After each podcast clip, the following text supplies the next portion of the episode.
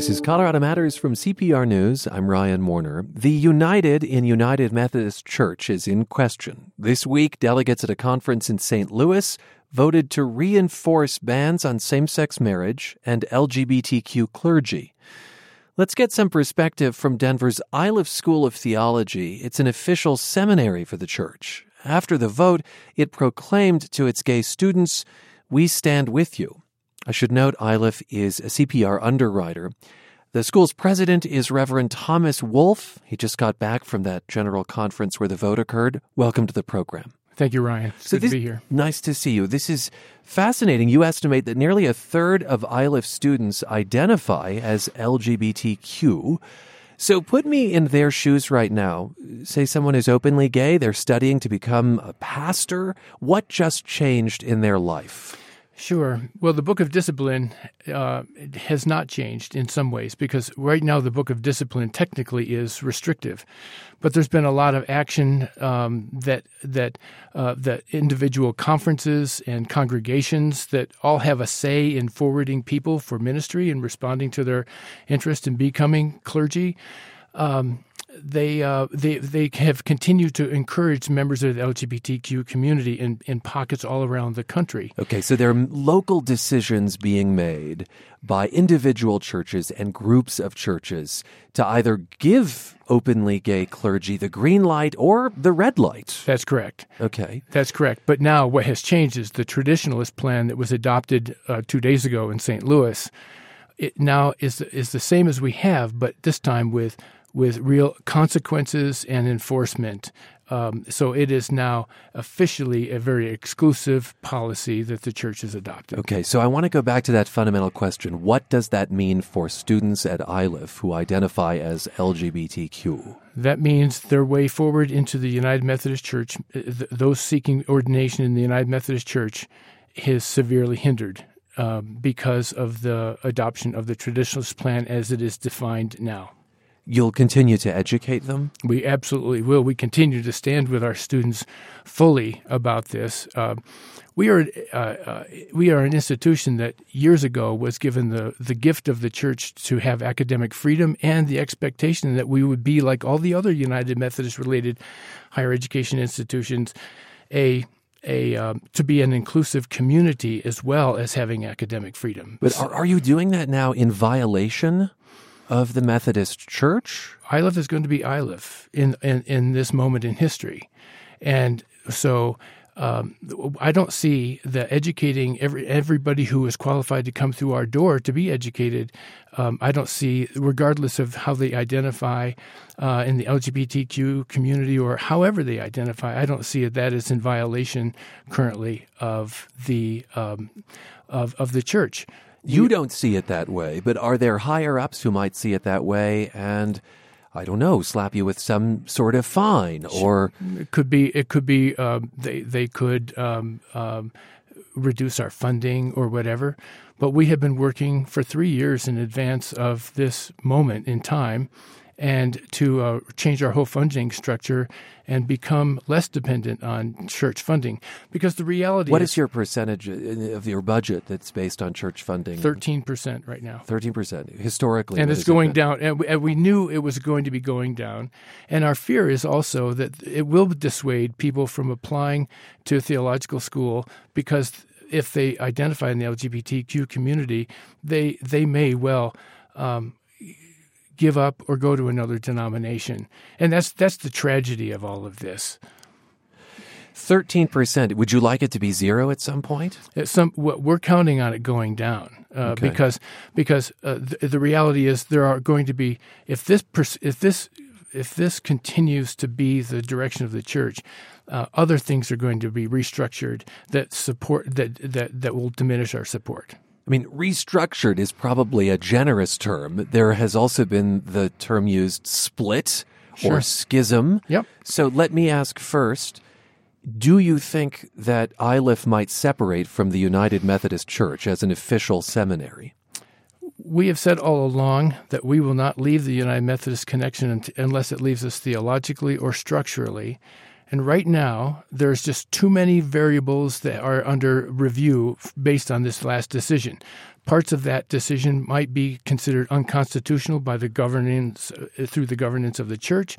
And there's another general conference in 2020 that will be addressing all of these issues as we go forward, and nothing changes. And this not, doesn't even go into effect until January 1st, 2020. So you're biding your time, it sounds like, to some extent, to see if this gets, uh, in a way, sorted out, resolved, to see where the chips land. We, we have been we have been preparing for this possibility. We we knew that change was coming in the church. It's it, it's obvious and and our our sights have been set on our students and and how we need to continue to advocate for them and their rightful place in the church.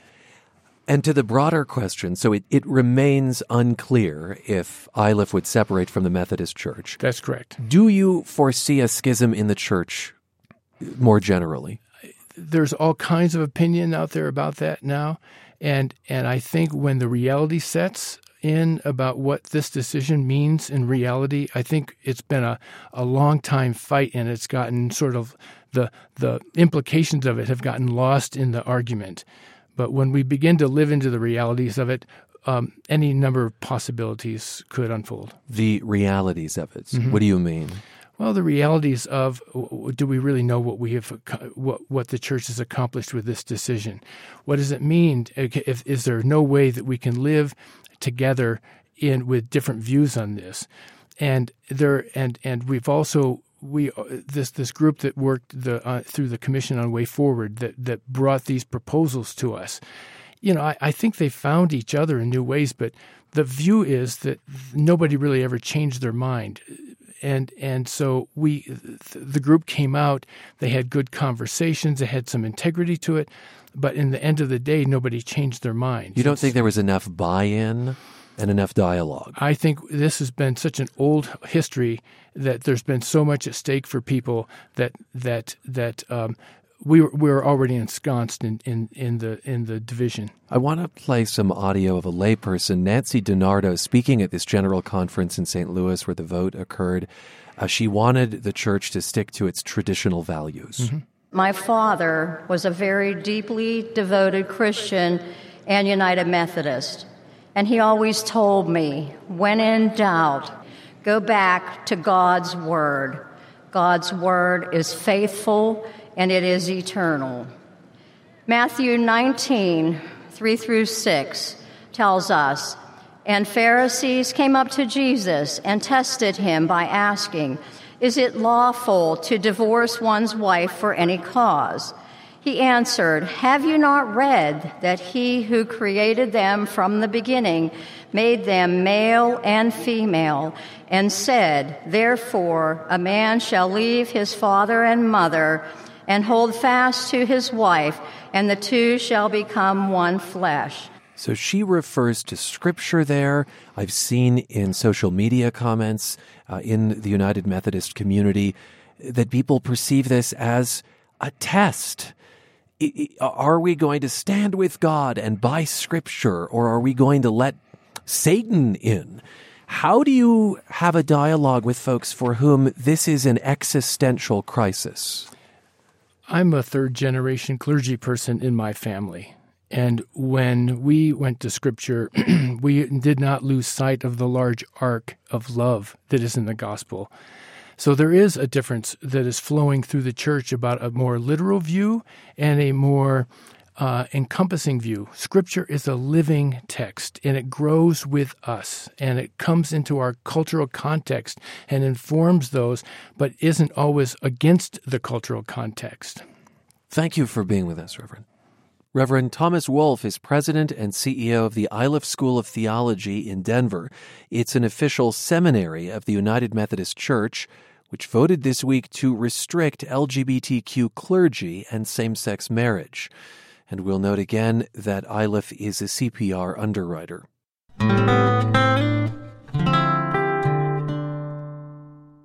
Give a toddler an iPhone, and it's a good bet they'll instinctively know how to swipe it open and even access a game. But how that technology affects their developing brain, for better or for worse, is still relatively unknown. U.S. Senator Michael Bennet of Colorado wants to change that. This week, he reintroduced legislation in the new Congress to fund more research. But what do scientists know already that can help parents? And what are we most eager to find out? Dr. Michael Rich is an associate professor of pediatrics at Harvard. He's also the founder of the Center on Media and Child Health. Dr. Rich, welcome to the program. Thank you. I thought we might start with a practical question. This comes from a listener, as many of the questions in this conversation will. Mary Ellen Williams wrote, We gave our 10 year old daughter a smartphone when we decided not to have a home phone. And uh, Williams says, based on that experience, she tells parents to wait as long as possible to give their child a smartphone. I imagine a lot of parents must think exactly this delay, delay, delay. What do you think of that approach? I think that's very wise because what this is coming out of is an understanding, possibly from having the experience with what her 10 year old daughter did after getting the phone, that they don't yet have the full impulse control, the executive functions developed to be able to self regulate. And the problem with smartphones, of course, is that they're not just a phone. They are a computer, a full service internet connected computer. And kids very rarely use them as telephones. You say that kids may lack impulse control and the ability to self regulate. That sounds like me with a smartphone. um, well, it sounds like a lot of us with a smartphone. You know, they are quite seductive. Um, and one of the things that's very interesting about doing research in this field and actually offering clinical care to kids and adolescents and even adults who have problems regulating it is that we're realizing that we're dealing with three moving targets. We're dealing with the developing child to adolescent to adult. We're dealing with a rapidly evolving environment, a technological environment. And the third thing is the evolution and transformation, really, of our behavior in response to this environment and to the tools that we have. Um, look at how differently people behave in public spaces, in elevators and buses. Um, no one looks at each other. No one has conversations with each other. Even young lovers walking hand in hand will be staring at their phones instead of each other. So we really need to understand how our behavior as individuals and as adults is changing us as a society and and within our own lives. Why are those questions particularly important when it comes to children? Well, the interesting thing is that we know from developmental neuroscience that the environment has a profound effect on the way our brains develop. Um, that uh, we learned a lot from the Romanian orphanages um, where the kids had little stimulus, that their brains actually were very different than a child raised in a normal stimulating environment would be. So we are trying to understand what the effects on uh, the brain development of children is when they are using these phones. And w- one of the things we do know is that they are relatively impoverished environments for the kind of brain stimulation and challenges that are raised by the natural environment to build strong brains. So if you're, as a parent, counting on a phone to be as present and engaging for your kid, as just playing with them yourself, uh, you're probably going down the wrong path. Well, unfortunately, I think a lot of people use these phones as the electronic babysitter. And they want the illusion that there are apps that can be as good as a parent. But laps are better than apps. Um, and I think that, you know, reading to your child, interacting with your child is a far richer experience than anything that you could get on a smartphone. Now, I suppose that won't come as a huge surprise to parents. But uh, no, I don't think. I, I think common sense um, would say, simply from watching these kids on these phones, that it's not the the best use of their time the problem is that many parents use them to placate their children, to keep their children quiet, to get their own work done, often on their own smartphones. And I think that what we are losing here is what is displaced by that use. What it, you know, how they can learn, for example, in a restaurant to wait until their food comes and have a conversation instead of playing Angry Birds, or to have a moment of space, uh, something that we really abhor, which is boredom and in boredom is where creativity and imagination happen. And we have come to a place in our society where we fill that empty space up with whatever feed, news feed, or social media or YouTube video is front and center right now. And we are losing a real opportunity, not just for brain development, but for new ways of thinking. What do we know right now about the effect of the use of technology on a child's physiology. Does it affect their vision? Does it affect their ability to pay attention? Does it affect their their their brain growth? What what can we say concretely right now? Uh, one thing we can say concretely right now is that probably the first and most profound effect we are seeing is on sleep. That they are sleeping less, um, in terms of number of hours, but they are also sleeping less well for a couple of reasons. The first being that, you know, obviously the content um, that they are looking at is stimulating. The second being that these devices emit blue early morning light, which suppresses melatonin secretion, the hormone necessary to slip into sleep. But the third is that many kids are sleeping with their smartphones on vibrate under their pillows or on their bedside stand, and they will tell you every time it is their, their alarm clock for waking up. The reality is they are basically on standby for that all important LOL at three in the morning that their friend expects them to respond to. So they are not getting to stage four deep REM sleep, which is where we move what we experience today, including in algebra class and at the recess um, and the interaction with other kids, from our short term memories into our learning centers. And so we are depriving them of completing the circle of learning. Is that the very definition of addiction? No, actually, I, I think addiction is a very dangerous word okay. here for a couple of reasons. Number one is addiction triggers images of bums on Skid Row or junkies in a shooting gallery. It does not say, my 10 year old who has a hissy fit because he has to stop playing Fortnite and do homework um, is in this kind of trouble. So we're not going to get parents to bring their children to care as early um, as that. Now, we do have kids who get way down that slippery slope and drop out of school and get in trouble with the law and have all kinds of problems.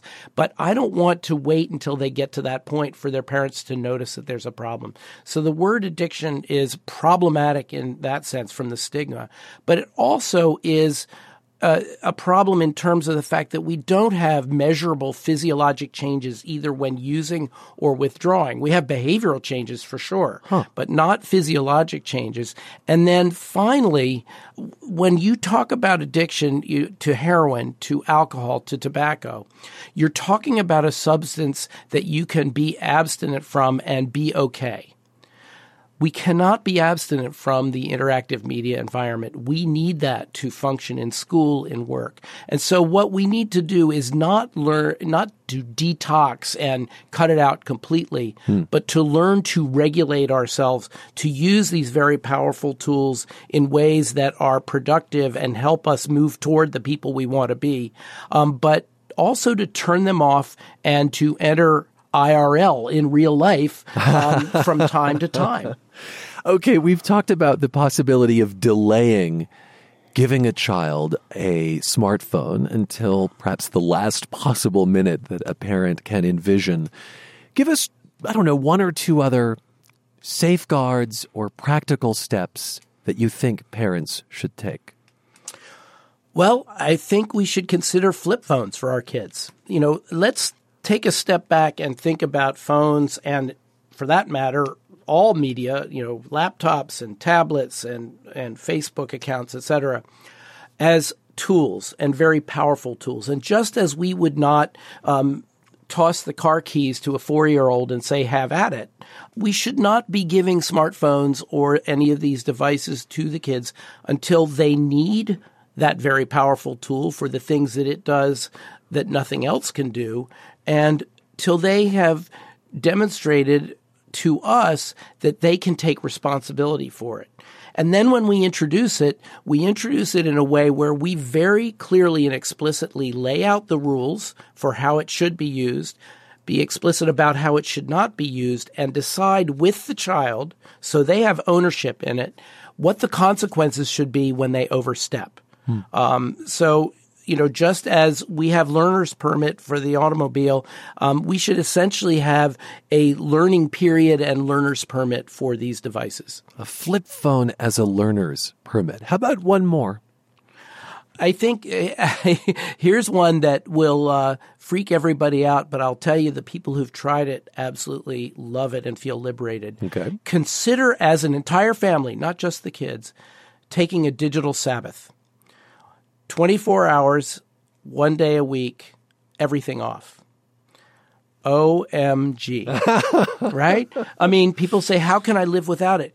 And interestingly, the people who have tried it in my practice tend to be people who are in the tech industry or the or the entertainment industry because they know what goes into it. And when they try it, yes, there is a period going, oh, oh no, what's going on that I'm missing? You know, the, the, they hit the wall of FOMO, fear of missing out. But then they realize how liberated they feel that they don't have to jump to every ping and that they can start to look up from their phones or their computers and see each other. And the concept of a Sabbath is really global, is really international. The sense that there's one day a week where you put aside worldly cares and you focus on what's important within yourself and in your close circle. And, you know, families are playing ball in the backyard and taking walks and just talking to each other. And I think that one of the real dangers of smartphones is that it denies us the ability to be present for each other. If the National Institutes of Health gets an injection of funding to study the relationship between children and media, and you know that's all sorts of things. It's smartphones, it's it's apps, it's websites, it's social media. It's games. It's games. Yeah. What question do you most hope to answer? What are you sort of burning to learn? How can we use these tools in ways that make us more human? What do you mean? How can we be better for ourselves and each other in terms of learning, in terms of social emotional connectedness, in terms of being present in the world um, for ourselves, for our children, and how can we make the space in our busy lives and in our busy infosphere to dream and to think new things. This is fascinating. In other words, you want the National Institutes of Health not to study the technology itself, but in a way to study ways of getting away from it.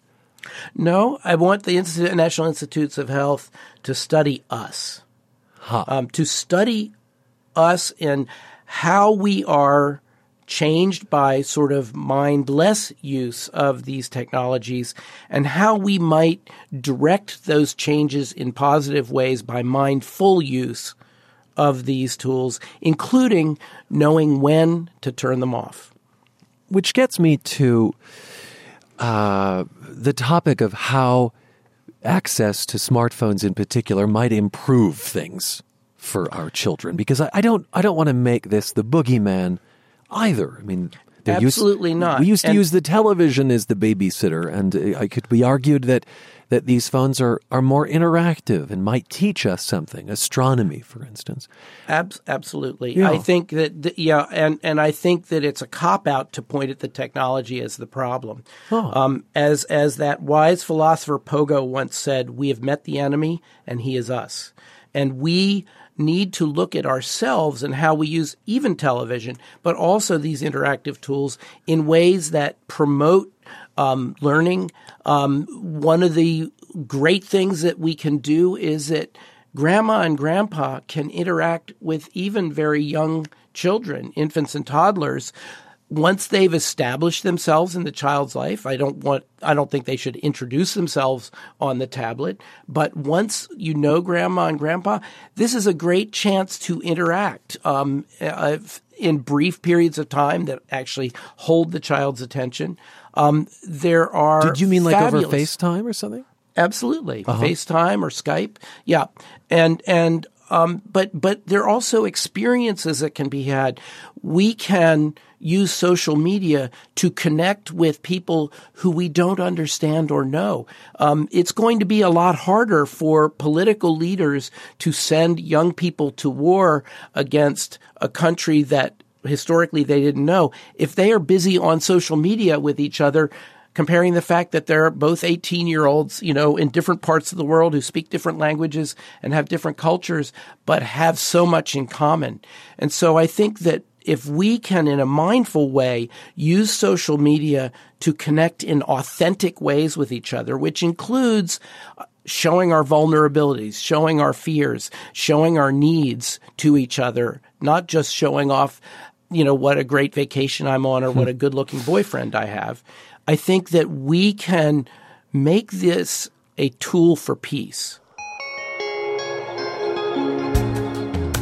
That is Dr. Michael Rich, founder of the Center on Media and Child Health at Harvard. We first spoke in August when U.S. Senator Michael Bennet introduced a measure to research the impact of technology on children. Bennet reintroduced that bill this week in the new Congress. And that's Colorado Matters for today. From CPR News, I'm Ryan Warner.